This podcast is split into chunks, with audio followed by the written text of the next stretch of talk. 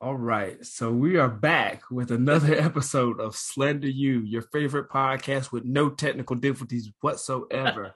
We have an amazing guest with us, who is Miss Shawnee, and we are going to talk about some of the happenings in college football this week, especially one of the biggest news breaks of this week, which is Deion taking the job in Colorado.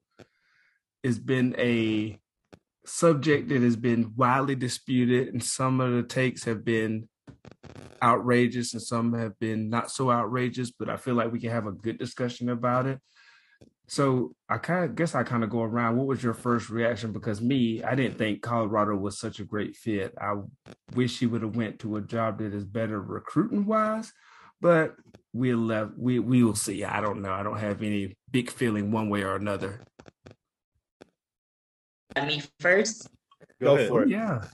All right. Well, we knew he was going to leave when he got there. And the thing that bothers me about this, and I said this time and time again, Deion Sanders needed an audition tape for his Power 5 job. Yep. ASU needed attention. So this was a mutual partnership between two parties that needed something. But, of course, nobody can just, be honest about that and admit that. Everybody had to jump out the window, and now he's the savior of HBCUs. And it blows me because in the process of saying, Deion elevated HBCUs, they were just a lowly shithole before he got there, and now they're – and it's whoa. We're good, man. You don't have to do all of this. And, people are saying, a whole bunch of, anti-Black stuff in defense of Deion. And I was like, how did he elevate HBCUs if you're now talking down on them to defend him? It's just... That's nasty. The ASU administration must pay for their sins because they knew what they were doing when they did this. And they subjected us to just some ungodly mess. I think a big part of the reason why the discourse got so negative is because it became... It's much bigger than a college football story, right? So a lot of the people commenting are looking at a headline and commenting on the story, not realizing that obviously we are football fans. So I think all of us as big football fans had an inclination when he got the job that he's probably using this to angle for another job. And I agree with Chani that that's not something that it was a big secret. It's not a big secret. We all kind of saw it coming. And I think it also, too, is when you're a football fan, you know that you filter everything a coach says through coach speak filters in your brain. Mm-hmm. We know how this works. These people are liars. These people are politicians. These people are selling dreams. That's their job. The reason why they get paid what they do is because they can sell dreams to large amounts of people. So everything a coach says, you always got to filter through coach speak. And so when Deion became Deion Sanders, the ex-football player and kind of celebrity and crazy man to football coach, we said, oh, okay, you got to put the football coach filter on him. But he literally started a high school to start to build a resume that he could build the program. Then he took an HBCU job. It's no different. At this point, he's just trying to get to every step of the rung. And I'm not demonizing him for that. That's literally what every football coach in America is doing right now. Mm-hmm. They're all doing it. And so it sucks that this became, obviously it's a different story because of HBCUs and the way that people discuss them online. But it was clear for me from the jump that this is what both sides wanted. Jackson State pretty much dominated the league while Deion was there. There was a lot of attention. There was a lot of money brought in. So, it's not like nothing happened. But by the same token, yeah, Deion was never going to, quote unquote, save HBCUs because, one, HBCUs don't need to be saved. They're not in danger. There's nothing wrong with them. And two, he's a football coach. All the other stuff is just the fluff on stop. And, we don't need to anybody else's facilities. We need our facilities. He's saying that stuff because it sounds good when you sit in the seat where you sit, which is when you coach at an HBCU. Now he's going to go to Colorado and he's going to say different things that sound better from that seat. And the cycle will continue. And I think what you said, I think that's the two lenses I was viewing it from. Because at first I viewed it solely from the ex-athlete, I don't trust coaches. I know coaches are full of shit. So it was never a big deal where I was going to be surprised. It was this was always going to happen. And y'all brought up a good point about that. And I think the other part was when I started to think about it more. I think people started to view it from more of the social lens and the just social issues in general. And when those converged, you could see that it was just, they were viewing it through their lens. Because again, and we talked about it before, I thought about at one point going to a HBCU, and I talked about some of the issues and concerns when I went on visits that, just I felt like the places that I visited, the facilities wasn't there. So I never fought at kids who didn't do it or those who even did do it. I mean, that's just a personal choice you have to do. And when it comes down to recruiting in sports, coaches, players, everybody has to do what's best for them. But like you said, you know, I don't know if the discourse has been, I think it's just mainly what lens you view it through is how you take the whole situation. But again, like Johnny said, Deion was definitely going to use this as a springboard. That was always motive number one, and that's what he's gotten to now. And sadly, it's not with Pablo to fix Auburn, and sadly, it's not with Florida State. It's in the middle of Colorado, so we will see. But a larger part, I'm sorry. No, go ahead. Go ahead, Tom. Another part is like what Deion said, right? Because it's like I get, you know, filtering through the coach talk and stuff, but it's different lying to Texas A&M and saying, I'm going to bring y'all titles when you're not.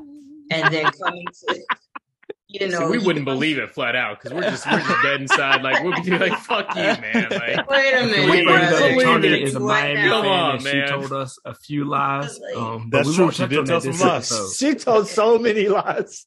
I'm interested to hear what you guys think about him taking the like Colorado job specifically, because I have a lot of thoughts on it, but I'm interested to know if I'm missing the mark, or I want to hear where you guys are at. Yeah, so here's one of the go ahead, String. So here's one of the challenges that I see is that I think it's all self-promotion. I think Deion's always been a self-promoter. Like, we all remember him in the NFL. Like, I remember how big of a deal it was whenever he went from, you know, the Falcons to San Francisco, from San Francisco to Dallas. Like, it was a huge ass deal for a corner, right? And like, I think so Deion's always about Deion. I still remember the Must Be the Money video, like showing up on MTV. I remember watching that in the morning before I went to school and shit, right? That shit was classic. I think the challenge here is like Deion like said specifically, like, God sent me here to fix HBCUs. So I think that, like, I mean, I think that's like he's getting caught up in the moment for sure, you know, and that's all within that notion of self-promotion and all that other stuff. But like, when you sell yourself as a savior and then when you leave, when you're like, well, why aren't you treating me like everybody else? I mean, that I can understand the disconnect there. And I think that, like, had he not said that, I think potentially moving to a Colorado wouldn't be as much of a big of a deal. Cause then you're like, God sent you here to fix HBCUs and you're bouncing to fucking Colorado. The widest fucking place on the planet. Well, you know what? We're fixed. We're still underfunded, and like, it's 105 of them. So it still needs stuff. And exactly. And so exactly the point, like, that's his sales pitch to getting these 4 or 5-star recruits. Like, we need to build up HBCU programs. And in order for us to gain equal footing, it's going to take a mass exodus and coming to these HBCUs. So then when you say that and you go to Colorado, and not only that, but then you're taking the talent that helped make the program strong to Colorado, like, now you're debilitating. And the thing you said you were going to help build up. And it's just like, if you had just said, hey, y'all, let's have a good time. Yeah, I'm your football coach. Nice to meet you. Let's win games. Yeah, like, exactly. You can't say that. They are all terrible liars, and that's what they do. You have to sell the dream, right? Yeah, you have to sell the dream. You have to sell that hard. Like, no, that's true. God. No, I totally agree. So I don't know if y'all had, but if y'all saw Bomani's interview on CNN, but like that couldn't have agreed any more with like everything he was saying, because like that's exactly where the criticism lies. And this is, as an expert white guy, you know, this is a topic we can obviously speak on, right? So, but no, so his take on CNN, I mean, it was very pointed in that way. That's like, you come in, you say all these things, you sell this, like, this is an act of God, this is a mission for me, and then you come and then you dip out to Colorado. Like, it just seems so disingenuous to hide behind the shield of religion when you do that, when it's like, it's kind of a coincidence when your own motivations and ambitions are just lining up with what you say God is calling you to do.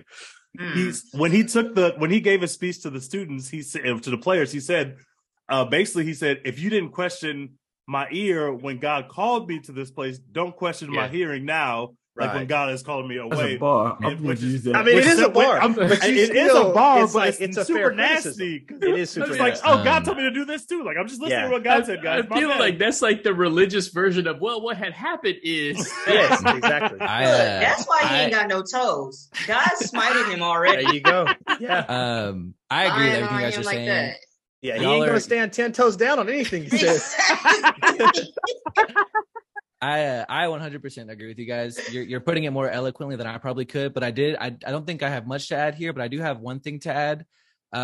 If your head coach is ever talking about how God led him to your school or how God anointed his position, just run from that head coach as quickly as you can. Nothing good will come of it. And I think that's a lesson we can continue to learn, each of us, all of us. And that is every coach in the South. Yeah, seriously. Especially Dabo. Sprinkling you with holy water when you come and visit. It's time to start this Clemson. Let's go. No, it's a very similar thing that Hugh Freeze does. It's totally different way, but like it's a very similar thing that he does. It's like he uses his actions and the stuff he's done in the past, but he hides behind that shield of religion where it's like, well, I've done these things. I want you to give me the second chance and the opportunity. I paid a price, blah, blah, blah.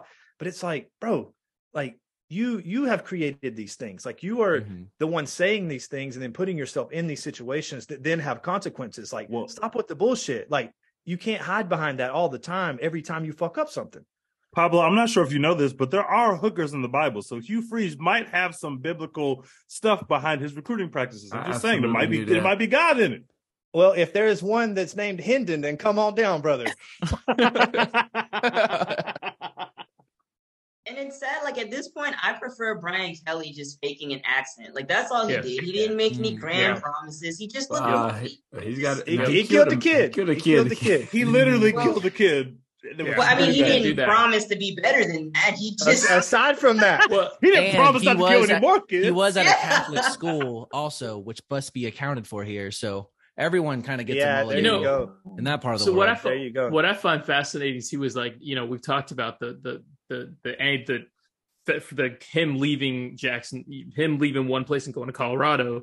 But what I find really interesting is seeing some of these tweets. I've only seen a handful of them from like Colorado students that are looking at the crowd at one of Deion's old football games and be like, "Oh, that's the kind of energy we're going to bring in." Like, no, he's not bringing that part. He's not bringing the Colorado game.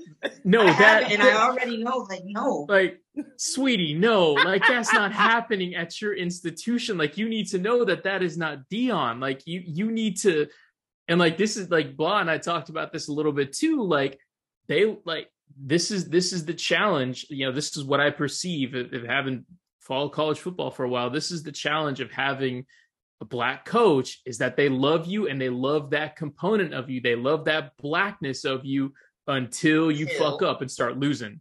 Yeah, at that point in time, it becomes a hindrance to you being successful. Absolutely. This is the and it flips on a dime, man. And especially for a guy that commands so much damn attention, like maybe as much as anybody in the world. So, like when it comes to that coaching realm. So yeah, it's going to be crazy. I'm looking forward to it. Makes me very sad that he's not at Auburn, even though I know there was no mutual interest really to do that.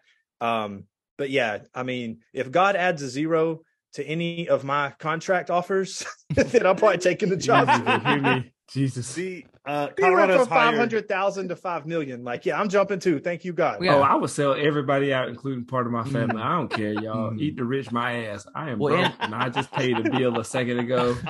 I don't care. Boulder, Colorado. It's up. I'm working on this theory about his choice to go to Colorado that, for everything that you said that's true about Deion, like he's kind of like his whole life is just the story of him like betting on himself and being like extremely goddamn right every single time. Like he has just like been excellent in everything he has done. And the Pac-12 is about to get a lot easier to win. Maybe he just thinks he can be better than Utah and Oregon and wants to live in Denver or near the Denver area. Okay, so I have a point to kind of go with this really quick. Don't want to talk too much about myself, but at one point I took a job that was like way higher than I probably should have had at the time. But the place I was at, it was completely fucked up. And I was like, bro, there's no way I could do worse. That was literally what I was thinking. I was like, there's no way I could do worse. And I did do worse. I did pretty fine for like a year or two. And then it got a little bit better. And they were like, you're amazing. You can do whatever. And I was like, yeah. Colorado was 1-11. So Deion exactly. can't do much worse. What? Right. Yeah, and that's the thing too. Like he's in that introductory press conference, basically talking about, hey, if you want to hop in that portal, go and hop in that portal now. Like What is anybody in the audience gonna be like? No, I'm talented. No, the fuck you're not. You were 1-11 last year. Like, no, like, yeah, who's taking those players out of the portal? So like he's basically getting carte blanche to do whatever he wants to do there. Yeah, a total teardown. If he wins, and that's a proven concept. They're gonna keep feeding into it. You know, and it's very calculated when you look at it from many angles, and it makes a lot of sense. You know, that's like it's gonna be hard to fail the expectation. Mm-hmm. Because they're just so bad. Like, just revert them to the norm of just like competent, and you've succeeded. I think that's why I eventually came around to the fit. At first, I thought it was a slam dunk for Colorado, but at first I was like, weird move for Deion. But you're literally starting at the basement. You get them to 6 wins, 7 wins consistently. Oh yeah, you have 3x the program. You're Matt Campbell. Yeah. You get a lifetime contract, brother. They'll keep you forever at this point. You can get last place in your conference whenever you want after that. And they won't say a damn thing. You just got to win 10 games one time, and you literally have to. It was 9 games. They never got 10 wins in their goddamn life. He produced Brock Purdy, which was the NFL quarterback. Deion's son will probably end up in the NFL, and that'll buy him another 3 or 4 years. So then there you go. I think that's another thing, why he took the job when he did, rather than waiting for something bigger to open up. Is I don't know how much, attention he was actually getting from some bigger programs, but with his son having, just a couple more years of eligibility, doing that at a higher level for longer, I think that played a part in it too. Yeah. But, and the other part too, is that right now it's talent acquisition. That is fundamentally how you can be successful. And if there's never been a better time to be taking a job as a college football coach, because you don't have to worry about that transition recruiting class. You ain't got to worry about any of that stuff. As long as you got cash, you can buy a team. Mm-hmm. But the thing is like, we're talking Deion about just being a self-promoter. I mean, his coordinator hires are pretty solid, man. Like, he got the dude from, I can't remember what the guy's name is, but he was the one of the defensive back coaches at Alabama, he was a Jimbo's defensive coordinator from 2014 to 2017. He got the guy from Kent State, the head coach from Kent State, as the offensive coordinator. Like, that guy's good. He's a good coach. He's pulling together good staff. And, I think again, waves in the portal. He's literally tweeting out, hey, if you're in the portal, come holler at me. I'm Deion. You used to watch me on TV, or your mom watched me on TV, or your dad watched me on TV. Come play for me. You would say that. Yeah. And I think that going back to that, God sent me to just win. God sent me to fix HBCUs. Yeah, God sent me to fix HBCUs. I think all of this would be okay if it was Florida State. We'd be like, oh, well, okay. Yeah, yeah. He couldn't say no to that. Yeah. But it's Colorado, So, the second part of the Deion conversation that I kind of wanted y'all to touch on, and we can go to Chani first, was his statement about y'all need to get into the portal, and everybody was kind of like, oh, this is such a harsh statement. So I know my thoughts, but I want to hear y'all's thoughts on that first. I kind of felt bad for the kids, because it's like somebody had to coach them to 1-11. Somebody recruited them and then led them to nowhere. So it's they could just go out there and do that themselves. So him coming in saying y'all trapped. If you don't want to be here, go. Dang. Bro, I was doing what I was told. They said run the wheel route. I can't help that I'm not fast. What do you want from me? You do this when I was running the wheel route. Yeah, exactly. What do you say fuck me for? Right. Respectfully, if you're playing football at Colorado, you've probably lost a lot of football games before. You probably had a coach talk to you like this before. This isn't anything any other country. I've heard worse in high school locker rooms. They've been bad for a long time, man. In high school locker rooms. Oh, and this is what every new coach says. This, we know why this is a big deal, and it's not because someone said that to new players. Yeah, and I think it was pretty clear in context of the whole video. He wasn't just saying explicitly y'all are trash, go hit the portal. He doesn't want them to portal. He's just trying to motivate them. He's if you're not about this, then and you're not going to be willing to do what it takes, and you're going to buy in, and then we're not going to wear the hats, and we're not going to wear the earrings, and we're not going to do all. He's y'all can hit the portal, And all the players look like they knew what time it was. I brought my own luggage, and it's Louis. Oh, for sure. So, was that a bar? Or was that not a bar though? It was a bar. That was a bar. That's a bar, bro. But the luggage he's talking about is his kid. I don't know, man. Well, he got a couple of them. Louis, Travis Hunter's probably coming. Yeah, you got a couple of them. So, yeah, some of y'all do need to hit the portal, and I think he does want to go get other players. So, I get what you're saying, but I think, you kind of mean that, too. No, there was something behind it. I agree. There was some motivation behind it. Blah, I've been wanting to pick your brain about this all day because you referenced this in our group chat a little bit, but you mentioned that you had gone through a coaching change when you were in college, and not that they're all the same experiences, but do you want to maybe give a couple guesses as to what conversations with their parents sounded like 20 minutes after that meeting was over? So it was probably what they were saying. It was 100% like mine, where I called daddy, my daddy. And I was like, daddy, I am ready to get the fuck out of here. Let me tell you what this man just told me. And then my daddy was like, basically, TLDR, quit being a bitch. You need to go work and play. And I was like, cool, put mom on the phone. Put mom on the phone. But literally. Well, this was a waste. Exactly. So I told you how, we found out our coach was leaving. I saw it on the fucking news. I was like, damn, I didn't even get a text. I didn't even know. Damn. Then we go to our first meeting. So before the meeting even starts with the new coach, our old coaches are there, and they're kind of like, yeah, this new guy's coming in. We're going to shake shit up. Y'all ain't doing the bullshit y'all were doing before. And we were kind of like, bitch, y'all were the ones coaching. You're the ones here. Y'all were coaching us this. Bro, what y'all are in the same boat as we are. Your ass about to get fired, y'all too. Was bullshit. Yeah, exactly. Yeah. And we had you're one in the coaching world tomorrow. I really wish I could throw his fucking name out here because I can't stand that motherfucker in real life. But he was kind of like, I know the guy that's coming in, and he's keeping me on staff, and y'all better, kind of bow down to me because I know what's coming in. I'm going to tell him about y'all. We like, bitch, who are you? You watch us in study hall. Go be a peon somewhere, you snitch. But so that happens, and we're already kind of like, whatever, I'm ready to go anyway. So new guy comes in, first meeting, he's like, everybody sit the fuck back and put your ass in the seat. I'm like, whoa, bro, no good morning, nothing. We just kind of going straight here. And he was like, some of y'all, I've seen the film. I'm not impressed. And there's going to be a lot of guys that need to get out of here. And we were like, bro, this man has not said hate us. He didn't even ask how our day was. Don't know if I had a rough exam. He just literally like this. God damn. The first couple of weeks or so, I remember he said something. He made a little comment to me after spring ball. He was like, yeah, you don't look like the player we recruited before. You definitely don't look like your film. And I was like, bitch, the film you saw was before I tore my ACL. And this is 2012, too. So, the technology wasn't that great. It was rough to recover. So, but it was just, I don't know. When I heard it, I kind of got PTSD. But, from all the guys I talked to that play, it's all the same. Guy comes in, tries to set the tone, and it's completely hard ass, and then eventually they become soft. And I don't know why they think that works all the time, because I feel like you're trying to be reasonable with people, but that's what coaches do. Do you think the fact that he has 1,000,001 cameras following him for his constant reality show, played a part into him saying all of that? Your guy was probably just a dickhead, but Deion got to play it for ratings.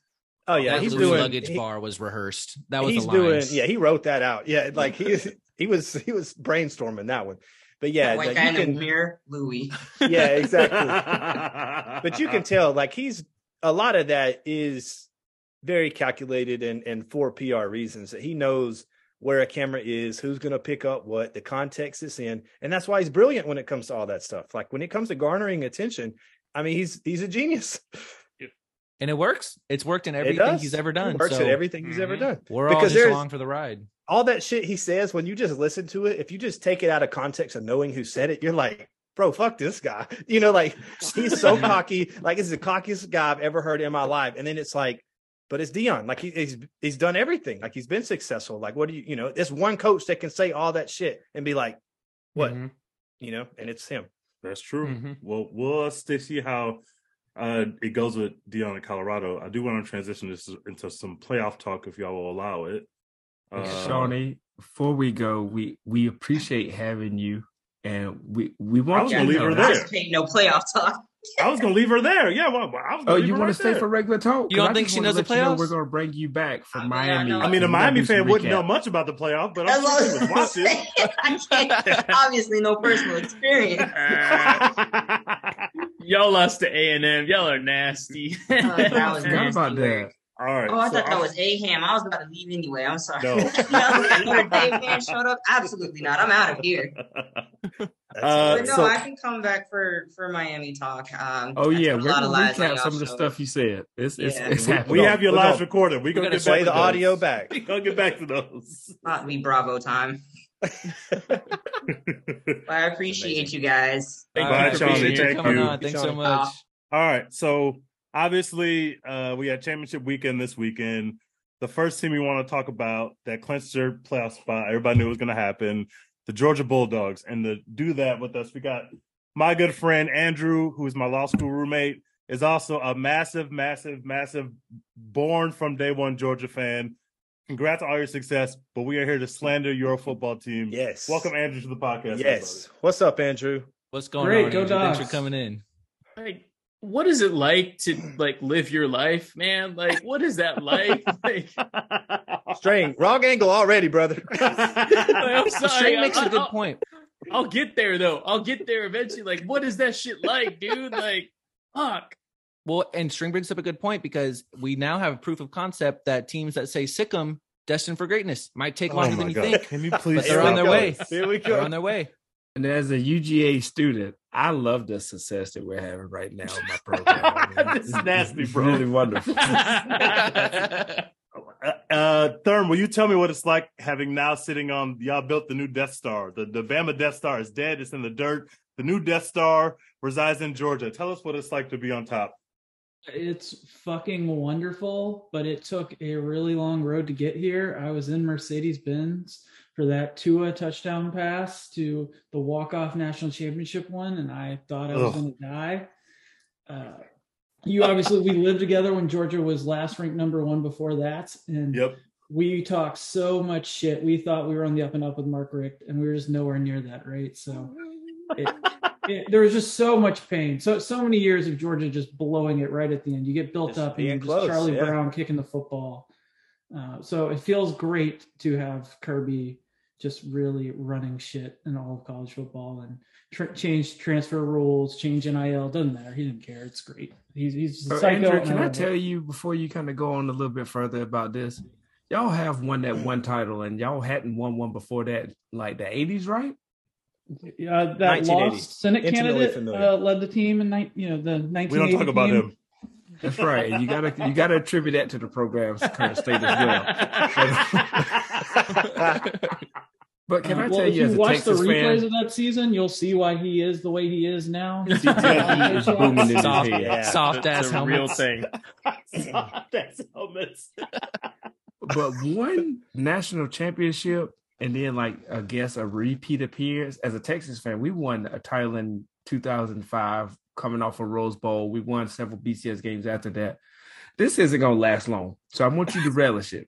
So you've got this year. You probably got next year. But after that, I don't think Georgia's going to be some powerhouse. I just don't see several. Y'all won one BCS game after that.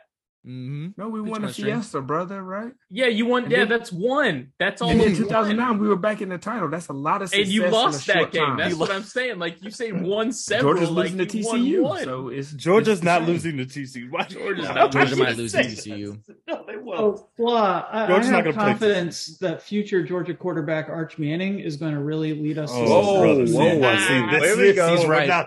He's right. We're locking that in. He's right. Arch is not going to Georgia. Oh, come on. Man, don't sell yourself short. Y'all can do better than him. I would say Arch flipping to Georgia is more likely than not at this point. Look at the transfer portal. There's no loyalty anywhere. You get your bag, you're a hired gun, and you leave. And he's going to go win in Georgia. He's going to Texas. I just love fucking with TJ. I'm going to pull up those films against those middle schoolers he's playing against. So yeah, he played in one game against stiff competition this year, and he went 8 for 21 and threw 100 yards. Talk about it, Pablo. Mm-hmm. Come on now. Mm-hmm. Just setting himself up to go 19 for 49 into the wind, right? This is ridiculous. Can we talk about the game this weekend? First of all, I have never seen a team that less wanted to be in a title game than the LSU Tigers this weekend. They did not want to be there at all. And Georgia, who they might not always play hard when they don't have to play hard, but when the game matters, that team has shown us time and time again this season that they're going to bludgeon you into the fucking ground. And that's what they did to LSU. And it was disgusting. And Georgia is the #1 seed now. They play a long game, right? So I'll shout out Graham Coffey, who runs the Dogs Out West Twitter handle and Dog Sports. he talked about this. Munkin doesn't have to show his whole bag of tricks. So he's not Tennessee and Heupel, who's just trying to throw 500 yards against everybody. They don't care if they win 17-7 against Kentucky, because they can beat Kentucky 47-7, and it doesn't matter. Kentucky's never going to score on them. Munkin and Kirby aren't going to like run 2-point conversion reverse passes from wide receivers, right? Like, that's just not what they do. They don't give a shit. So I think the SEC championship and then what's coming is they're going to fully open up the playbook, and it's going to be glorious, because you look at kind of all the games like this weekend and the Oregon game and the Tennessee game. That's when the offense was explosive, throwing the ball downfield and just bludgeoning people. Yeah, I do have concerns about that defense at this point. I don't know if you can see my shirt here. Oh, I don't even need Pablo. Yeah, as Civil War, yeah, damn so, evil, right? Auburn, yeah, so Civil War, damn evil. As all the listeners know, Auburn has had a tremendous amount of success against Georgia in the last 15, 16 years. So this year, you know, when we played LSU at home, we were up 17-0 on them and only gave up 21 points. So how does it feel having a poverty defense that gives up 30 points in a championship game? It's all right, right? Offenses win championships now, so score 50. I'm good with that. That's fair. Andrew, I don't know if we have ever like met formally, but my name's Evan, and I'm a Baylor fan. And I had a field pass. That sounds so pathetic, bro. I had a field pass to the game where we played you guys. And I've never seen people as big and fast as the Georgia football team. George Pickens, I believe, was a freshman, and he whooped our ass all night, all by himself. I also saw one of your players ruin Charlie Brewer's life, and it's still going down. The last thing Charlie Brewer ever did for Baylor was get the fuck knocked out of him by a Georgia football player. Same thing with Matt Rule. Yeah, I mean, TJ said it. They're the Death Star, and it's glorious, and everyone's big and fast, and it doesn't really matter if you're a 3-star recruit or a 5-star recruit. I think Kirby once said, like, he doesn't give a fuck about what Rivals.com ranks someone. He's pretty sure he can evaluate a high school kid better than they can.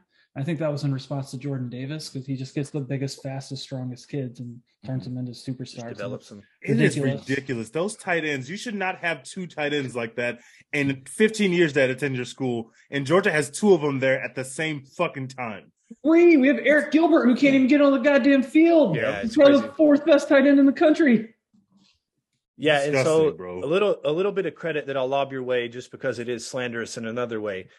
My new narrative now that the things have shifted the way that they have, it's very clear to me that when Kirby left Alabama, shit changed for Alabama, and they've been on the downswing ever since. And it a lot of that last good defense they had was Kirby's guys, you know, when he was already at Georgia, but that was still the guys he brought in. And now you see what Georgia does defensively versus what Bama is doing defensively.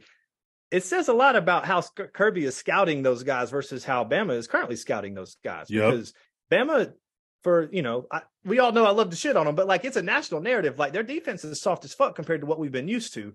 And you're not seeing that with Georgia's defense. And they had no guys on the back end of that defense at Bama. Right. That timeline of Kirby leaving and what he's turned Georgia into, I'm fully on the train now. Kirby made Saban, and if he would have not been there for so fucking long, we wouldn't be dealing with this bullshit right now. So, on that point, I tell my wife this actually every week, because I like giggle in happiness every week. So during the Mark Richt era, we had the softest defense ever, and we must have missed 40 tackles a game. And now Kirby just doesn't let anyone on the field unless you can tackle. And if you're some 0-star walk-on white 4.8 40 guy, but you can tackle everyone, you get to play. Your name's Dan Jackson, and you get to play. But you have to be big and physical and tackle. That's like rule number 1 for him, and it's great. And that's the same reason with the wide receivers too. You mentioned George Pickens. Like, George Pickens loved to just decleat people, right? He loved knocking someone on their ass much more than he loved catching touchdowns. And I think that's the biggest thing with Kirby. He's got that dog. George had that dog in him, being a former Auburn commit.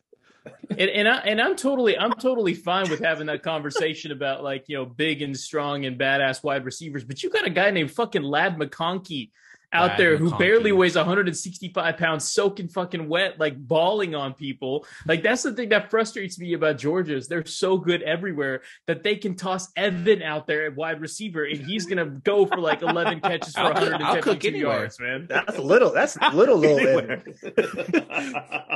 Yeah, the fact that, I mean, I know we've talked about it before, but the most annoying part of Georgia for sure is a guy named Stetson Bennett IV throwing fucking touchdowns. Heisman candidate. It's official. Heisman candidate. He hasn't thrown over 400 yards or even gotten to 400 yards. Yes, but has he been? He doesn't need to. Has he been the greatest storyline in the sport this year? Yes, he has. No, nobody cares about him. He needs to go get a job like a real adult. This is the way that I always address this conversation. His job is kicking ass and taking names. He has a job. But if, like, you know, that whole wins above replacement stat kind of thing, you know, in baseball and all that kind of stuff, like, put almost any other starting quarterback on Georgia at a Power 5 school, and what do you think the record is? And I have a perfect way to describe this. JT Daniels never lost a game in Georgia. I knew he was going to talk about JT Daniels. JT Daniels is not good. I talk about him every day, TJ. I love JT Daniels so much. JT Daniels is a bum. No. And if you put him on Georgia's team right now, Georgia has 2 losses already. No, fuck no. Stetson has the heart of a champion. 400 yards at Georgia. JT would be in New York. JT has the heart of a West Virginia quarterback who beat Baylor, but that's it. That's all he's ever accomplished. He was injured that game. It was the backup. That's even worse. But it's a testament to how good Georgia is everywhere else, honestly. I mean, it's not slander to Stetson as much as it is a testament to that. But also to slander Stetson, you swap the quarterback out, and anybody is doing. Almost anybody that's playing at a decent, respectable program would have the same exact record. If you put TJ Friendly on Georgia right now, Georgia has 3 losses. No, and he ain't a starting quarterback. We could put you out. He was a starting quarterback. He lost his job to Robbie Ashford, who can't throw it at all. 85% of quarterbacks in the NCAA would have the exact same record. I disagree with that. They would just change the way that they play and control the ball. He hands off the ball. Yeah, I could do that. So I hated Stetson for a year, but I've come around. He's actually, I think he's improved a lot. He is good. I mean, he is a lot better. I've never been one to truly kill him online, but I'm not hearing the conversation that other people couldn't do better. He's been around football for 10 years in college almost. Well, the guy all of Twitter wants to win the Heisman Trophy was just like 6 months younger than them. Max Duggan is old as hell. Max Duggan is the same age as Lamar Jackson right now. Max Duggan had heart. So is Stetson. That's different. Yeah, they both old as hell. It makes sense that, like, the Bo Nixes of the world are just going to cook everybody because they've been playing college football for 17 years now. It's Bo's fourth season. This is true senior season. Speaking of, look at his numbers compared to Stetson. Tell me why the fuck he ain't in New York right now.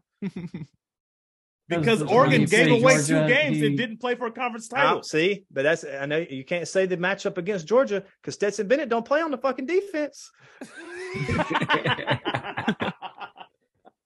He didn't play on the offense either that game. That's how good Georgia is. It don't matter who the quarterback is. That's the point.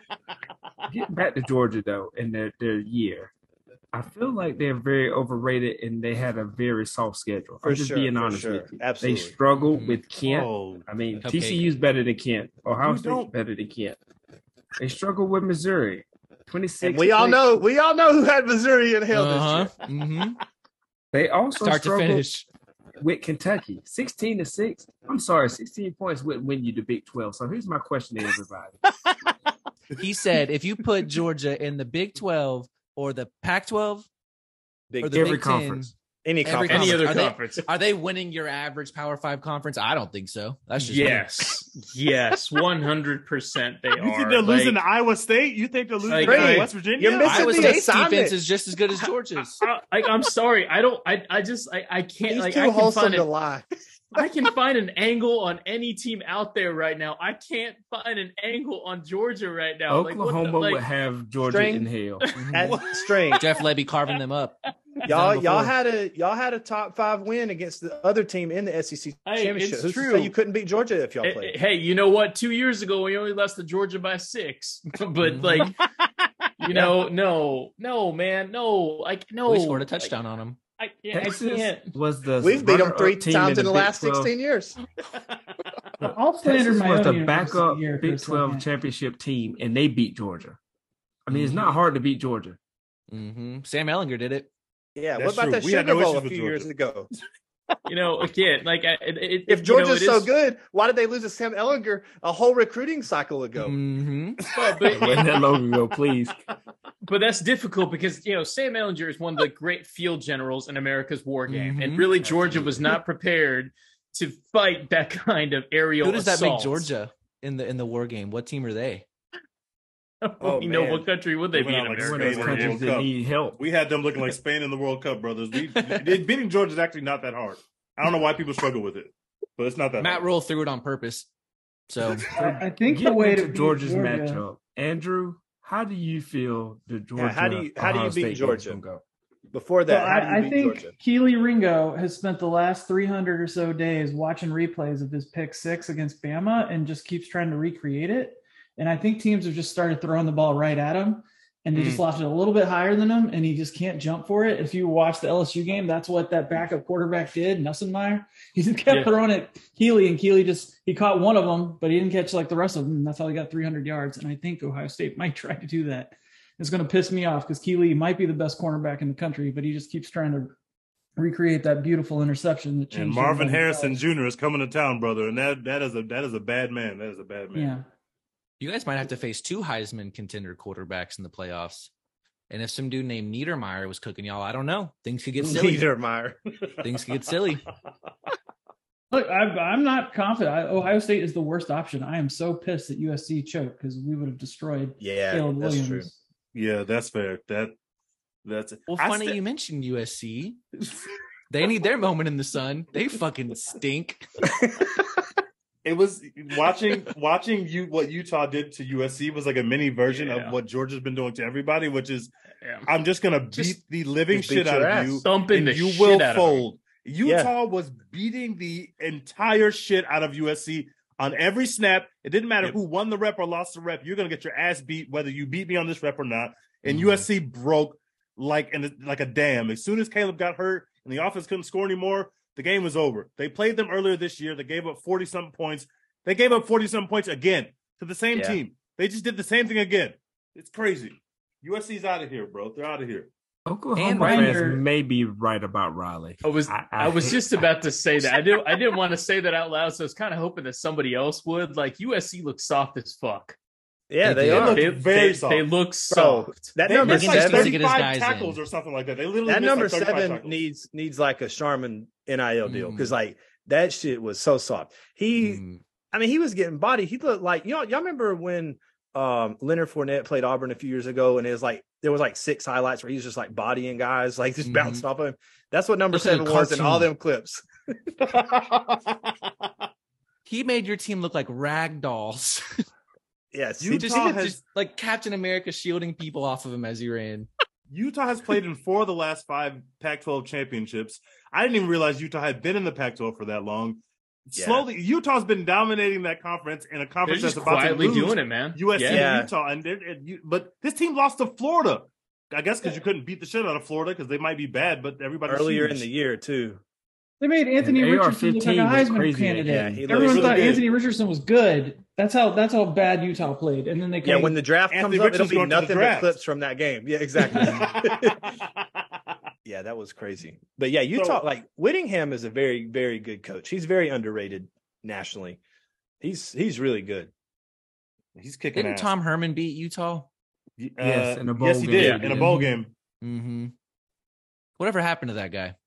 Anything happened to him? He got a job. He lost a shit ton of weight, dude. That's what happened to him, Mike. He looks like a randomly generated character. Nobody knows what Tom Herman looks like. Nobody knows what that man looks like. That's because he's different. That much money and a chill job, and I would look 1,000 times skinnier too.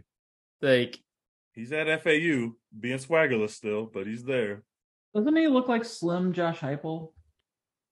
Kind of. Yes, I can see that. I think he looks like Bobby Hill. Josh Heupel looks exactly like Bobby Hill. Yeah. Like exactly like Bobby Hill. Yeah, he does. All right, where do we want to go now? We want to talk about more of championship weekend, or do we want to talk more about Georgia, Ohio State, that being one of our playoff matchups? Or do we want to talk about you want to talk about Bama? We should get into the Bama part. Well, I texted you earlier and I said texting to remind us to talk about Deuce Vaughn murdering that young man in the open field. So we gotta at least give a little shine to the Big 12. The little Deuce Vaughn. Let's do Alabama and then the Big 12. Okay, perfect. Okay, so Alabama was. People forget that Utah beat Alabama when Saban got there years ago. Yeah, obviously Saban made the rounds, was begging and pleading on every camera he can get in front of to let his team into the playoff. went out. And the reason why this was so nasty is because A, we all knew Bama wasn't getting in, and B, I know that Saban felt like an asshole doing it. I know for a fact it burned him up inside like ether to be doing that, groveling and begging for a playoff spot. Nick Saban, you are disgusting. But he has to. How does he not? That's this whole shit. That's his whole job. Okay, so here's my thing. I was wondering, like, how does that even happen, you think? Like, do you think, like, the SID for Bama calls this show up? It's like, hey, let me get him on? Or do you think the show reaches out to them? Like, how's that work? I think he reaches out. Who's going to turn Saban down if he wants to come talk on your show in the middle of a, you know, conference championship? The SID comes to Saban and says, you have to do this, Saban. You have to do this. And Saban, it's a part of his job that he hates, but he has to do because that's his job. I wouldn't even say that.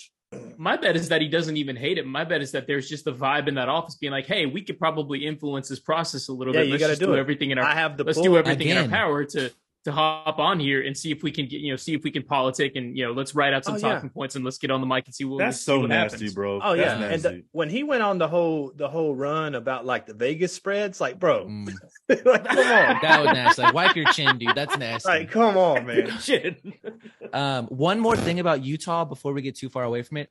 If Liberty goes crazy this year, that'll be 3 years in a row that Charlie Brewer left a team, and then they immediately won the conference the following season. So be on the lookout for Liberty this year. I think they're going to be on the come up. Now that they got all that dead weight gone, they might. Yeah, they got the dead weight gone for sure. Yeah, McCall's still there. Get off of Bama. Can we talk about?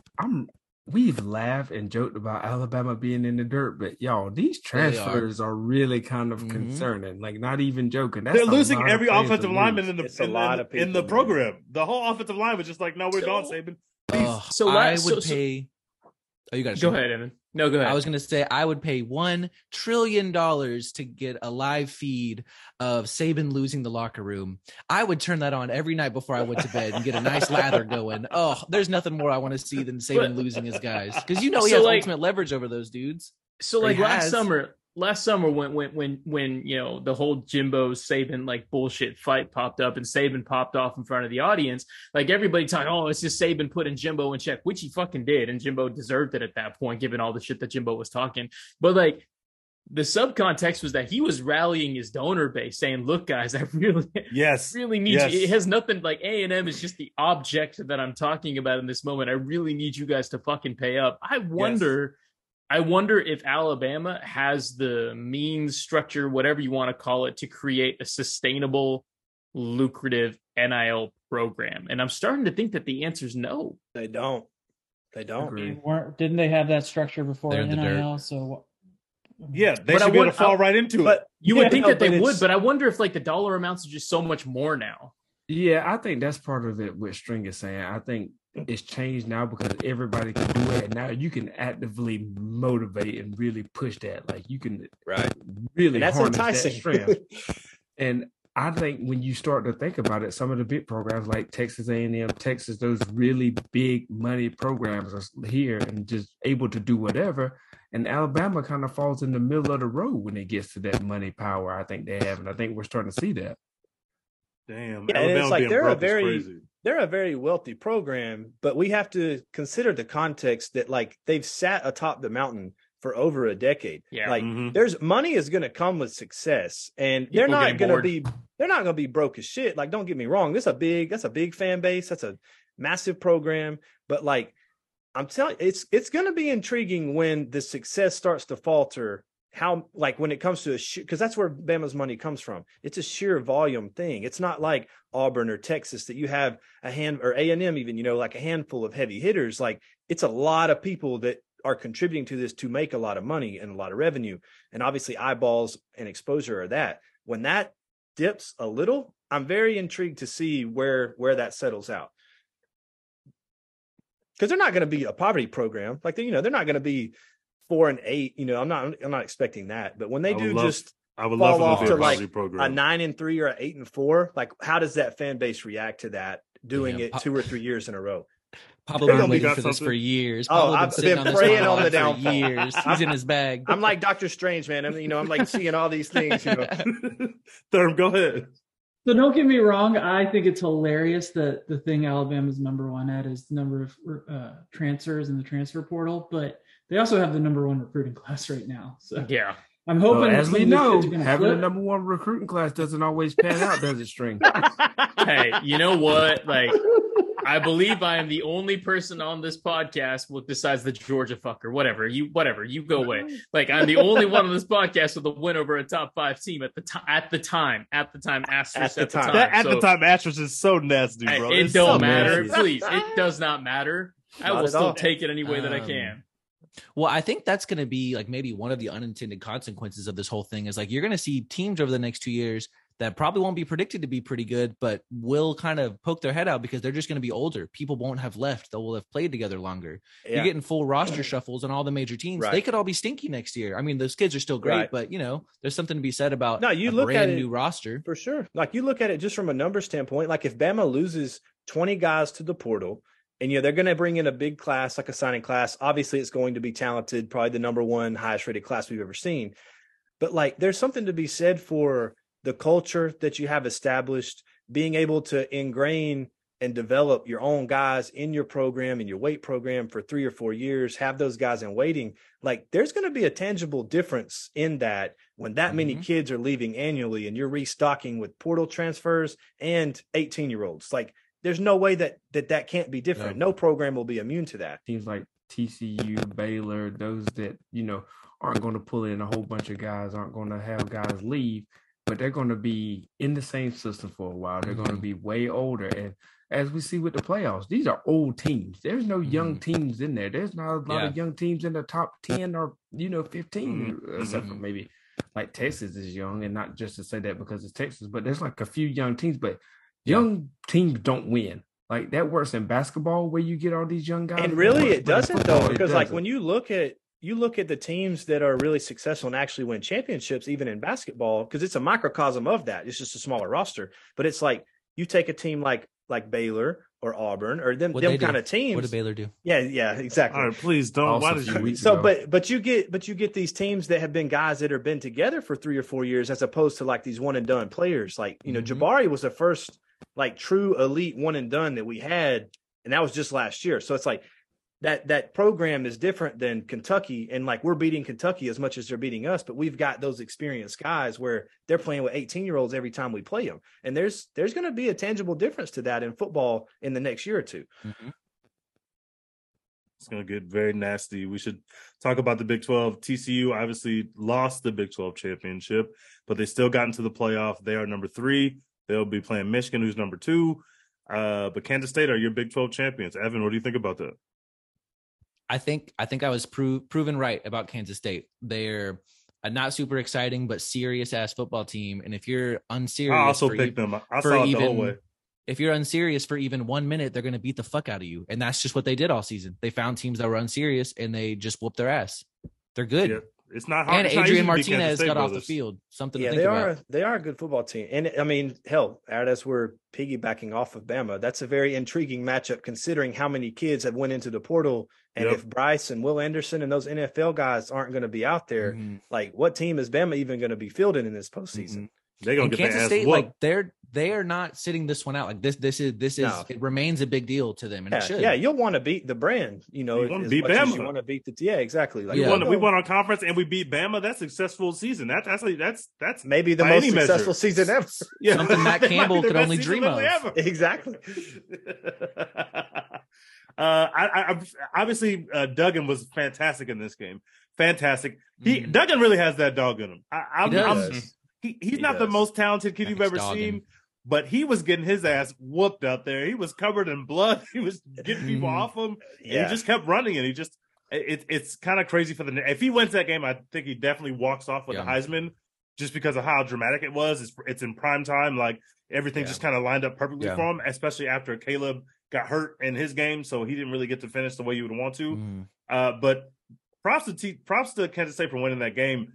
They were physical as hell, and what Deuce Vaughn did to that guy is the nastiest thing that I've ever seen. Unreal. Chan, can you play the audio of it just right there? Just him undressing that man in front of God and country.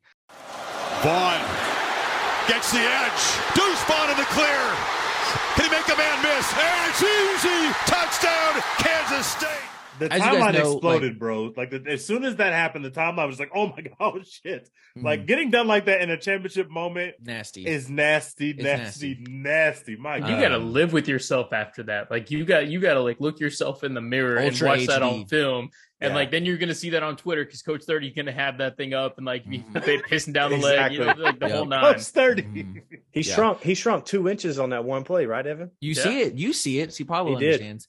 Well, and what's crazy is my two takes about that game. Yes. Because I don't know, I was in the hill and didn't get to watch much of it to the end. But like, when I first checked in, it was like he said, like, I remember when the sideline announcer saying, like, they're scratching him and he's got cuts over him. I'm like, what the fuck are they doing to him? Like, is this football? But like, that kid is scrappy as hell and tough as hell. But my big takeaway was, I love TCU going for the touchdown. Mm-hmm. I absolutely loved it. I hate that it bit them in the butt, but I think that was 100% the right call. Yep. It's insane that the Big 12 championship 2 years in a row came down to the 1 yard line that wasn't converted. Like, that's not crazy. Every team can do it. Not every team can do it. Built to do that. You're right, Evan. You're right, Evan. Obviously, it was a great game, and we should talk, I guess, a little bit about the TCU. Do y'all think we talked enough about the Georgia-Ohio State matchup, or should we go to the TCU matchup? Well, we didn't really talk about the matchup at all. Let's get into the matchup there. I know you think that they're going to be throwing, trying to get it down the field. If Ohio State cannot run the ball, which they've been having success at times this season, but at times they can't run the ball. If they can't run the ball, I don't think they're going to be able to put up much of a fight against Georgia, but that's just how I read it. Yeah. I mean, I think everything that happened against Michigan in that game, they just got beat the shit out of, and they got physical at every play. That's the exact same, only 10 times worse, you know? Kirby's funny enough to punish them for getting in by beating them the exact same way that Michigan did. Yeah. And I think that's what he's going to do. Yes, that's exactly what he's going to do. Mm-hmm. And because of how physical Michigan was, they were able to pop open big pass plays that they really haven't been getting all season. I mean, like, their offense looked markedly different because they realized that Ohio State cannot hold up in the trenches, and we can beat the shit out of them, and everything will be open. And I think that Georgia's just going to do that, but they're going to do that for four quarters as opposed to just two of them. Mm-hmm. And I think it's going to get very nasty in that game. Yeah. And it's in Atlanta. Imagine how the crowd is going to be so thick. That Michigan would have been barking everywhere. Well, think how bad Michigan would have whooped their ass if they had a Heisman contender at quarterback. You know, it would have been really crazy. Exactly. Now Georgia's in here, and it's about to get real super nasty. Thurm, are you going to this game?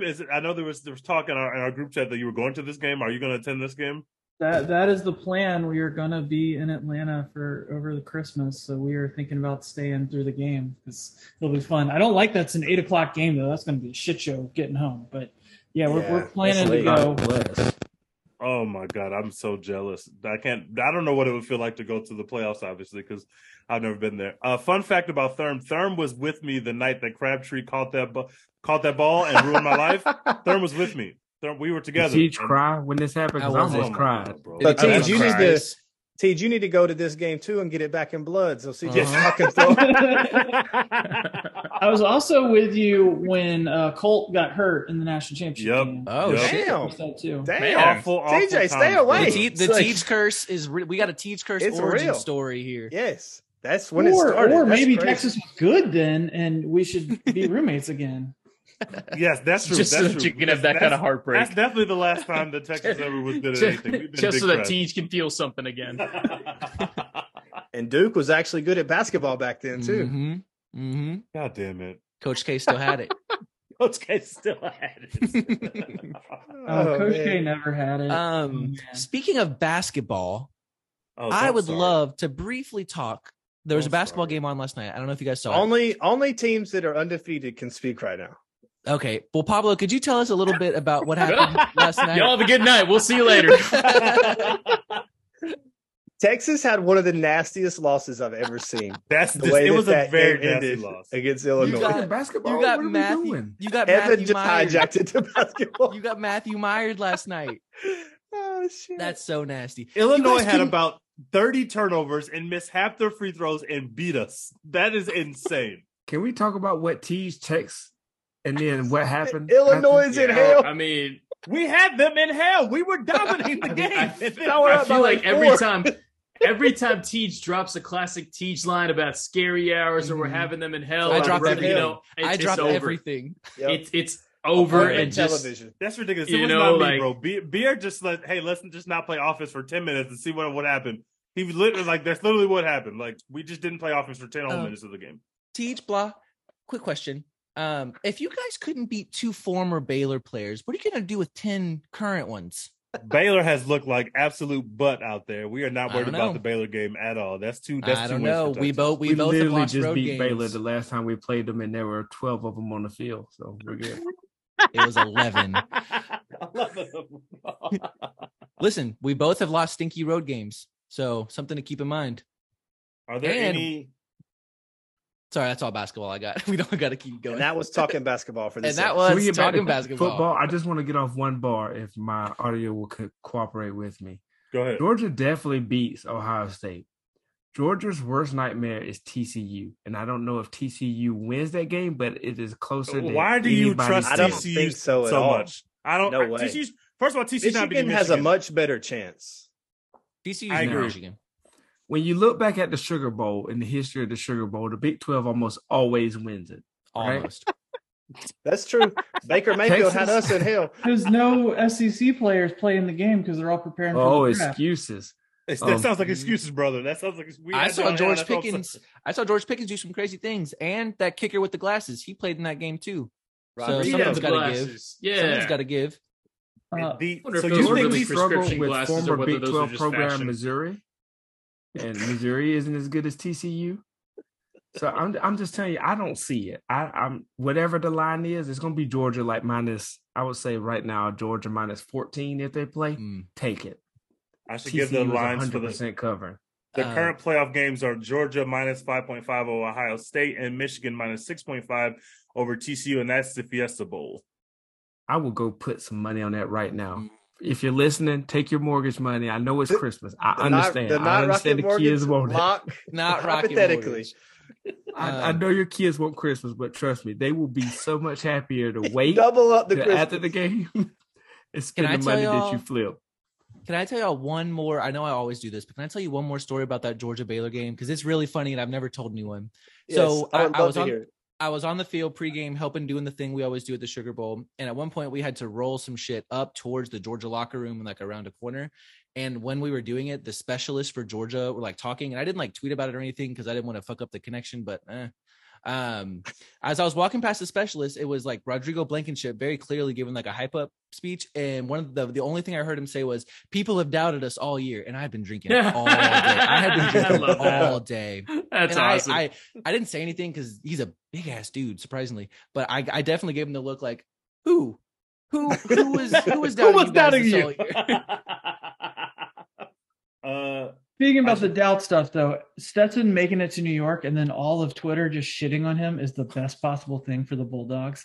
Just for sure, number one team in the country, defending champs, and now you're just shitting on our best. No, that's even a stretch right there. Oh no, our quarterback got invited to New York, and now like people are making fun of him.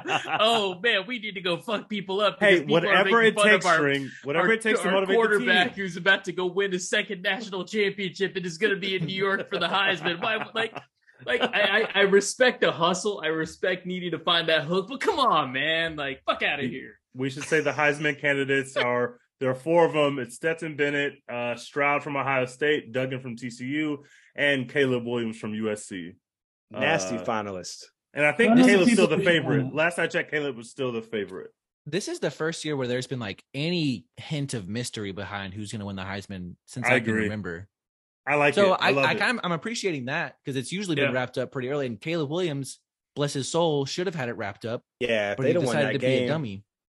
He did get hurt. But we all know how the universe works. You can't write "fuck Utah" after you lost to them already. That's true. He blew the game. He was fucking everybody all year. Mm-hmm. Except for Utah, who he lost to twice. Right, but I'm saying he was putting that on his fingernails every game. Do y'all remember? In the first, he did it for every game. Okay, well then ignore me. I didn't know. Did y'all see? Remember in the first game where they played Utah, he went over to the defense. The defense couldn't get a stop, and he went over to the defense. He was cussing them out on the sideline, and they were showing him. He was like, "Get y'all shit together!" And then they went out there and gave up a touchdown, lost the game. The defense just did the same thing again, bro. Caleb's not a leader of men. He went over there. He cussed him out. He gave him the rah-rah speech. They went right out there and got ran over again. That's all that happened. Caleb laughing at Duggan crying. Oh yeah, what was that about? Yeah, what no, was so it was the context surrounding it. Like he was like laughing at the reaction to it compared to the reaction of him laughing, not Duggan himself, because obviously we're not giving the right spin on this, Pablo. We gotta go with the nasty narrative. Okay, nasty angle. What was the nasty narrative? No, so he was being a bitch, clowning on Duggan. Do y'all think Lincoln Riley is just really unlucky, or is this just like something he can't figure out? Because that's the worst tackling I've seen all year. That was the worst tackling I've seen all year in that game. So there's a general like thought process there that like if you are one of those spread them out kind of finesse type of teams, then you don't get enough you don't play physical enough in practice, and that translates over to a game. So your defense is going to be soft, and because they don't ever man up like that. So I mean, I think that there is something there, you know. I think it's weird that he hasn't fixed it yet, you know, but I pray that my audio is working, because this is something that me and String have conversed about for years of how the spread and that up-tempo stuff comes back to bite you, because I see it all the time with recruits. Everybody talks about how Texas is one of those great recruiting states, but they are one of the biggest spread from the time those children are in rec league all the way through. And those kids, even on defense, outside of maybe corners, you see that they absolutely struggle and are probably one of the most overrated spots, I feel like, the recruit defensive players. And you start to see it where some of these coaches are going to other states to get, you know, defensive players. You see Georgia, the Alabamas, the Mississippis, South Carolina, etc., because there's so much spread ball. And like you said with Riley, with your team, when you're practicing that, you're not getting those good fundamentals, taking time for that. And I think that's coming back to bite them in the ass. And you see it all the time. They still run the wing T in Georgia high school football. Oh, yeah, it's nasty and physical. People are in three-point stances down here, brother. Oh, yeah, you can go to – I mean, they'll try to get concepts of the spread, especially at the bigger schools here, like in Alabama. But you go watch a lot of games. I mean, they're running like single back and out formations still. And, you know, and it ain't no coincidence that you're putting out five-star D linemen and linebackers and running backs. And, you know, this – that's where you're developing guys. Can we talk about that Georgia guy too? Can we talk about that Georgia guy who lifted up Jaden Daniels this weekend? That Georgia guy, Jalen fucking Carter, who's going to be a top 5 pick. Oh my Lord, Jesus! Never heard of him. Yeah, I ain't never heard of that guy. Is he good? First of all, he's a house. He's literally twice the size of a human. He picked up Jaden Daniels in live speed and picked him up just like, I got you. Let me just hold up one finger. Like, he held him up like a toddler. Like, it was nothing. Don't pick me up on TV, Don't pick me up on TV, bro. I got hoes watching. I got chicks watching the game. Don't pick me up, bro. Don't do that to me. Don't do that. So, about him, though, you've been talking about how Georgia barely beat former Big 12 school Missouri and stuff. He was out in the middle of the season and hurt, so now he's healthy and doing shit like that to people. So he's going to Ohio State alive. So he's soft and injury prone is what I'm hearing. That's what I'm hearing. That's what I'm hearing. Yeah, but he's got a month to get healthy, so there you go. All that matters. All right, so Andrew, we have one thing that we always do. All right, we have our guests pick their game. Now, none of us play this week, so we don't have to go out here and lie. I'm done with my line for the year. Now remember, this is recorded. Now you're playing Ohio State. What is the final score? Final score. Let me just look up what the final score of Michigan Ohio State was. A lot to a little. I honestly probably I don't know, 45-28. I like that. I like that. All right. I like that. That sounds right. So Georgia to cover. I'm also going to pick Georgia to cover in that game. Yeah. Yeah, it's insane looking at it that if they win by 6, they're covering as of right now. Mm-hmm. We saw the Buccusy leaking on national TV, and I can't get that sight out of my brain, so I cannot, in good faith, pick them to go win. What? I don't know if he's been healthy all year, but what Jackson Smith-Nigba? He's opted out. He's not playing. Right thing. So he opted. He did the right thing. He definitely did. So, and Ohio State wins this game by 7. I want to go ahead and go on the record. Oh, Georgia is not making it to the second round of the playoffs. The dynasty that y'all have for one little year, which isn't even a dynasty, is over. So wait, if the dynasty for 1 year is not even a dynasty, then do we get to shit on that title that y'all won back before? Absolutely not, because we won back-to-back Rose Bowls. And that's the criteria for a dynasty. I mean, technically, this calendar year we were still doing like COVID guidelines, so this is still technically just a continuation of like a COVID year. So it's kind of a clown show. Okay, Mickey Mouse title. That makes sense. Asterisks everywhere. That's fine. We'll I got a couple news hits. Neil Brown's keeping his job at West Virginia, which is hilarious. Why would they do that? The best quarterback. Why the fuck would they do that? It'd be the best Baylor. The best quarterback on Evans football team. Just that one game. Super Bowl. The best quarterback on Evans football team hit the portal. Baylor's in the dirt. Drake May is staying at UNC. People thought that he might transfer out. He's staying. That shows you right there just how much in the dirt Bama is. They couldn't get Drake May to come from UNC. Well, everybody really couldn't get him. There was a lot of people I talked to that they really thought it was going to happen. Mm-hmm. I was hearing the same things. Corum's out for the season for Michigan, so he won't be playing with them in the playoffs. But that Donovan Edwards kid looks pretty damn good. Yeah, they're going to be all right. And also, we should so Louisville, who's been sitting with Satterfield, who everybody thought was going to get fired or leave during the year, somehow made a bowl game. They're playing against Cincy. Well, Cincy just hired Satterfield, which was weird enough in itself. So now Louisville went and got Brom from Purdue. So Louisville has their coach now. They're with Brom. They didn't have to pay a buyout for Satterfield, and Satterfield lands at Cincy. Thought it was a bit of a weird hire for Cincy. Not going to lie. Yeah, it was weird for Cincy, but Satterfield's wanted out of Louisville since the day he got there. Like, he's never been happy there. And the trajectory of Cincinnati does potentially have a higher ceiling going into the Big 12. Like if you can turn, you know what I mean? Like as far as the potential for growth for that there's program. A power vacuum at the top for sure. The best part of this, you guys have failed to mention, is that it looks like because since he just filled their head coaching job, Iowa State stuck with Matt Campbell at least one more year. So we can all rejoice and be glad in that. And another angle to this all is they play each other in a bowl game. Yes, has that ever happened? Do. I don't know if that's happened. So strange. He's going to be coaching against his guys, his old team, but they do play each other in a bowl game. Just right across the river. Also, Missouri had a chance to play Kansas in their bowl, and they denied it. They didn't want to bring back the border war. They ducked the smoke. That's a nasty move. And when Texas gets in the SEC, we won't embarrass the conference in that way. We taking all smoke, all comers, bro. So Mizzou, that's pretty nasty on y'all. Absolutely not. We are not. No, isn't Aggie ducking y'all? Hasn't Texas been trying to get the game with Aggie back for the last few years? Yeah, who's ducking? Who's ducking y'all? We are going to the conference that they live in so that we can dominate them in their own house. Ain't nobody ducking. The smoke is back right now. Jason, smoke is back.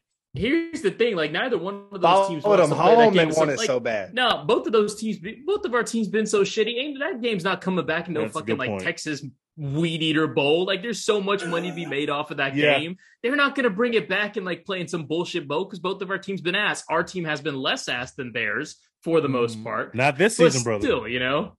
Hey, not this season, but hey, 2 years ago we were number 5 in the country. When was the last time y'all were top 5 in the country? Was there HGTV back then? This is ridiculous. After we beat Georgia, we finished in the top 5 because beating Georgia is not that hard. Tell us about the first Obama administration. Was that a good time? We won the SEC to East before we even joined the SEC. We literally won a different averages division. We won the SEC West this year, man. We got our ass beat by Georgia by proxy, too. Teej was still roommates with Andrew at that time. I know. And they're in their mid-30s now.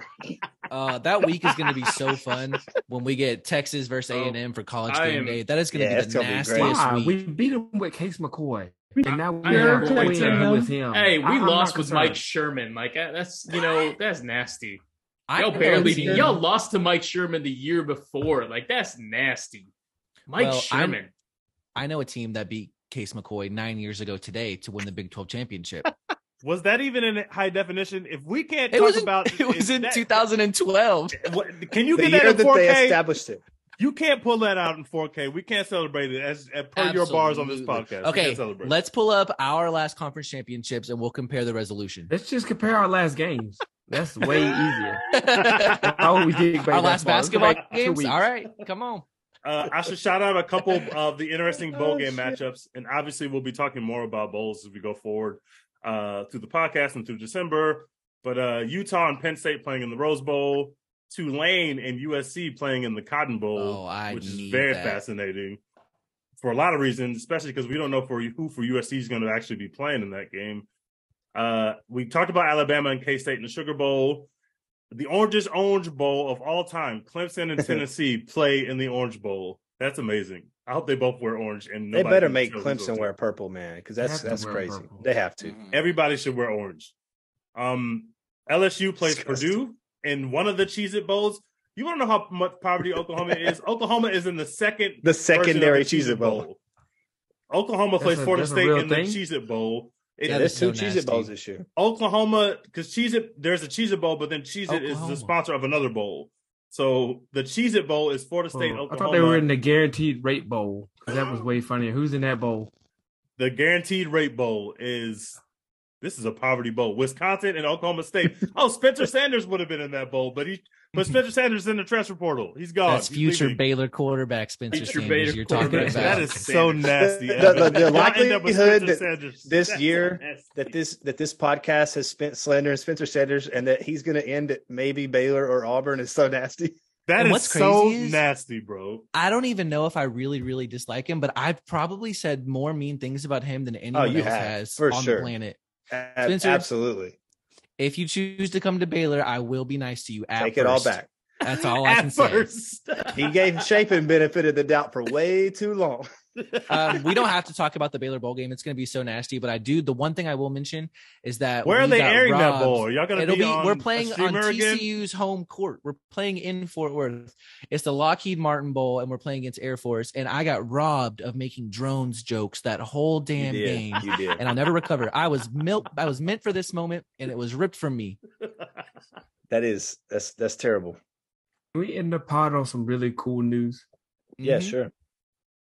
NCAA as an organization is shit. Fuck them. I hate them.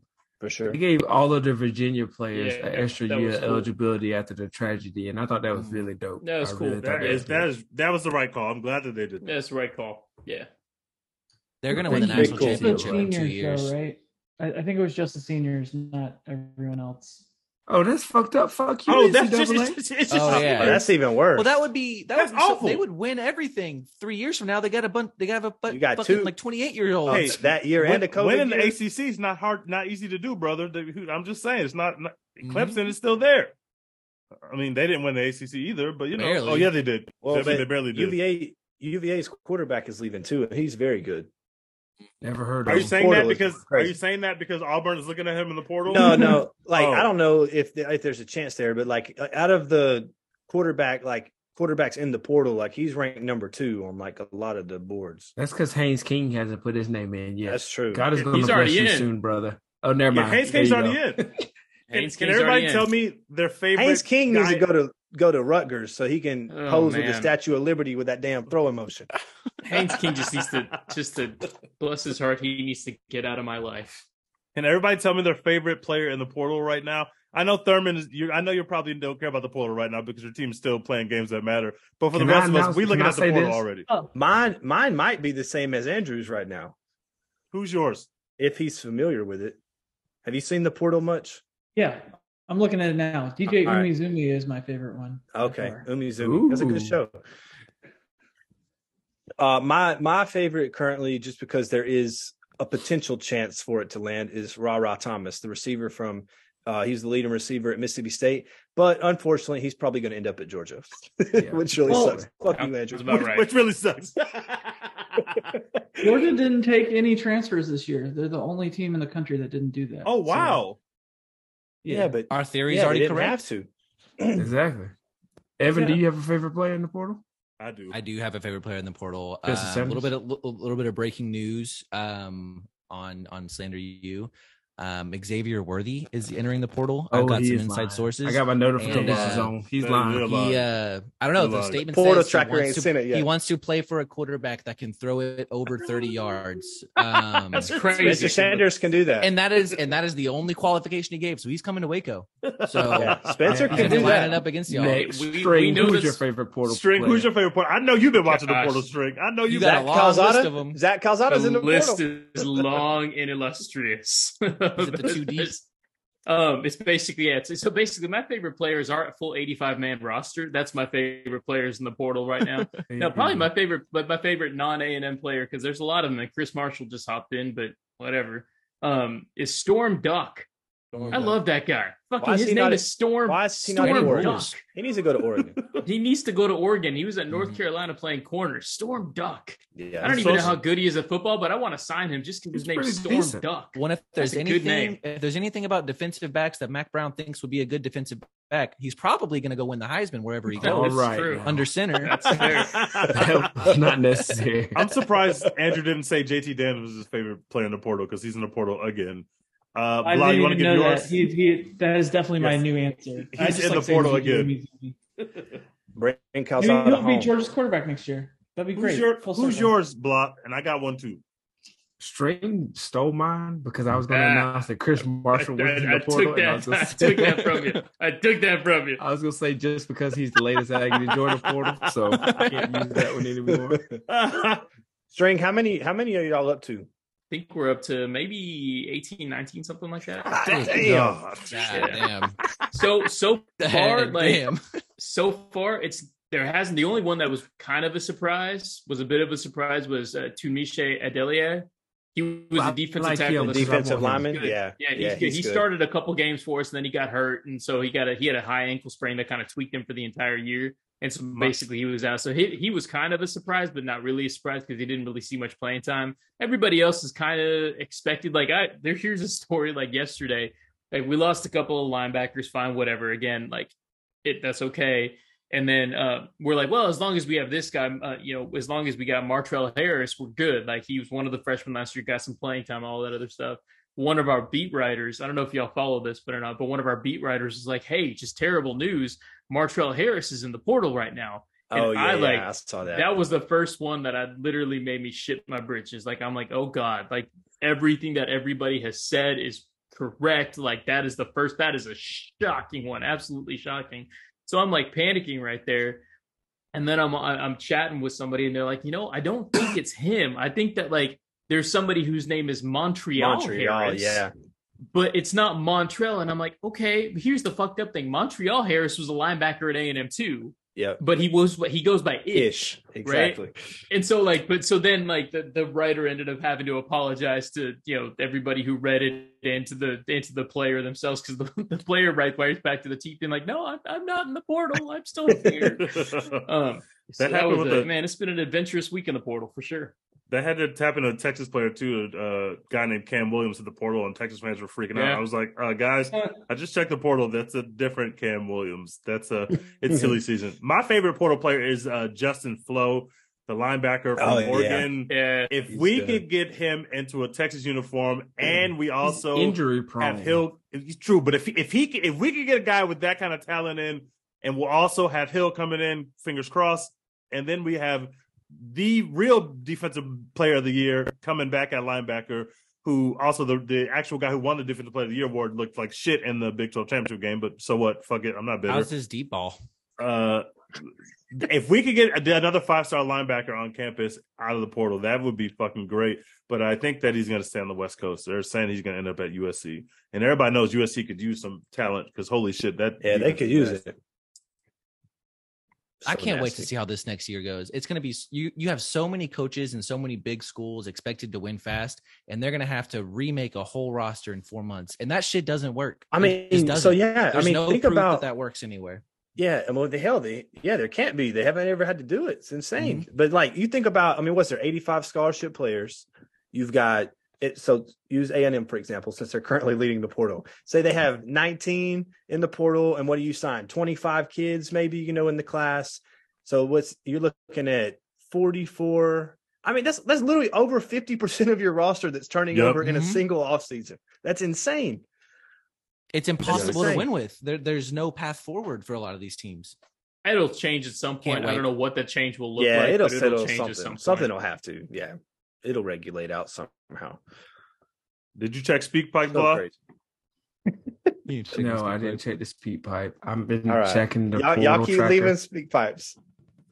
We should have a whole episode later where it's just all the Speak Pipes we missed, and we don't ever talk. We just all listen to them all year. Yeah, that would be great. We'll do a live stream. Did y'all talk about Deion before I joined? We did. Yeah, we talked about Deion. You got any Deion thoughts? As another white guy in the South, what is your take? Yeah, we're missing a crucial piece of this conversation. No, I was in the transfer portal conversation. I think he's probably going to get a lot of people that no one's expecting. And he can get he can basically get 1/4 of his roster from Texas A&M players. So he just hired an analyst from A&M as his defensive line coach. So there is a pipeline ready to go right Moving from college, he's going to get Denver Harris. Colorado is an all-time glow up.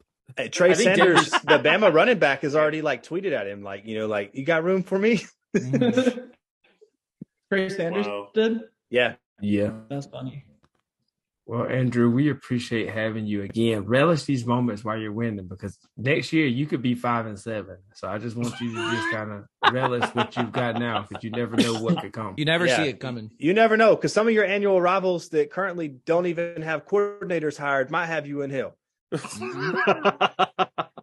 We still do not have coordinators hired. This is disgusting. Yeah, wait. We should start doing a weekly Auburn check-in. Pablo, what's the scuttlebutt?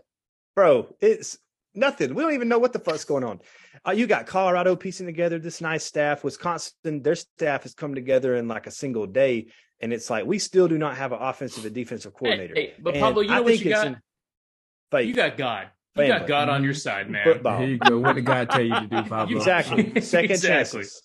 So, really quick, String, do we know anything about OC for y'all? Seriously, I haven't heard anything. They're looking right now. I think that they've got a short list. I think it should be announced pretty soon. My feeling is that they'll hire somebody before we do. I think it's supposed to be announced by the end of this week. Yeah, so we'll see what it is. They got Auburn hasn't had a lot of guys portaling. I thought maybe we'd see a little bit more. No, so that is one thing I've been pretty surprised about is after the meeting, with Cadillac the bump. Staff and whatnot, it's not been many guys left at all, and it's definitely no contributors. The ones that did, it was only a handful. So that is very shocking to me. But we'll see. We just need to hire some. I mean, so how stupid is it if you're a head coach, you come in, you're the offensive guy? How dumb is it to hire out every position coach on the defense before you even bring in your coordinator? You never see that happen. No, I don't know. Weird. Texas fans, why don't you tell us about that? Please, it doesn't work. I do have some real coordinator advice I need to seek from you guys. You guys know ball better than I do. I'm happy to admit that. I'm thinking Baylor might go get that guy who's leaving Wisconsin, the defensive coordinator. The defensive guy, Aranda coach there. They have ties. Leonard, he's good. We need a defensive coordinator. I would put the odds at 60% that we get him right now. Yeah. What do you know about him? String, do you know anything about this guy? About who? Sorry. The defensive coordinator who's leaving Wisconsin. Leonard is good. He's a talented man. He's a talented player, and I can see he coached. He was there whenever Aranda was at Wisconsin. Their homies, so his connection is there. Yeah. And that defense has been suspect for sure at Baylor. So I could see them linking back up, but I also think that it's tough to be a defensive coordinator under a defensive head coach because you never really know who's making the calls and who's the one taking responsibility for it. So. I could see him linking up with his homie. I could see him linking up with Aranda, but I could also see him being I want to be the guy because I want to go get another Power 5 coaching job. So I need to go someplace where it's my defense and my defense only. Mm-hmm. We're seeing a lot of coaches take a step down this cycle. Who did Deion just get as defensive coordinator? That dude from the Vikings? Charles. No. They ended up getting Charles Kelly. Did I get tricked by Mike Zimmer going somewhere? Yes. I got tricked, didn't I? Yeah, they deleted that tweet. So, Deion hired Charles Kelly. Elon, you are nasty for those checkmark systems, brother, by the way. You are nasty for that, Elon. Charles Kelly played at Auburn, but he's been a coach at Bama for a little while now. And he's one of their lead recruiters. I mean, he's the guy that's their link with the top 5 stars that they've, are linked to in this class. And that safety from Georgia, that Caleb Downs kid, he's the lead recruiter there. That's who he took to be his DC. It's crazy. We still don't have a fucking DC. And that guy played it all. Maybe you'll have it when we record next week. I mean, this is disgusting. Probably not. That's about all we got. We appreciate y'all for tuning in. And we'll be back every week before the playoffs start. So we'll go into depth on some bowls, and we'll slander more of these playoff teams. Andrew, we love having you on. Thank you. We appreciate you, brother. And we're out here, y'all. Thank you. Love y'all.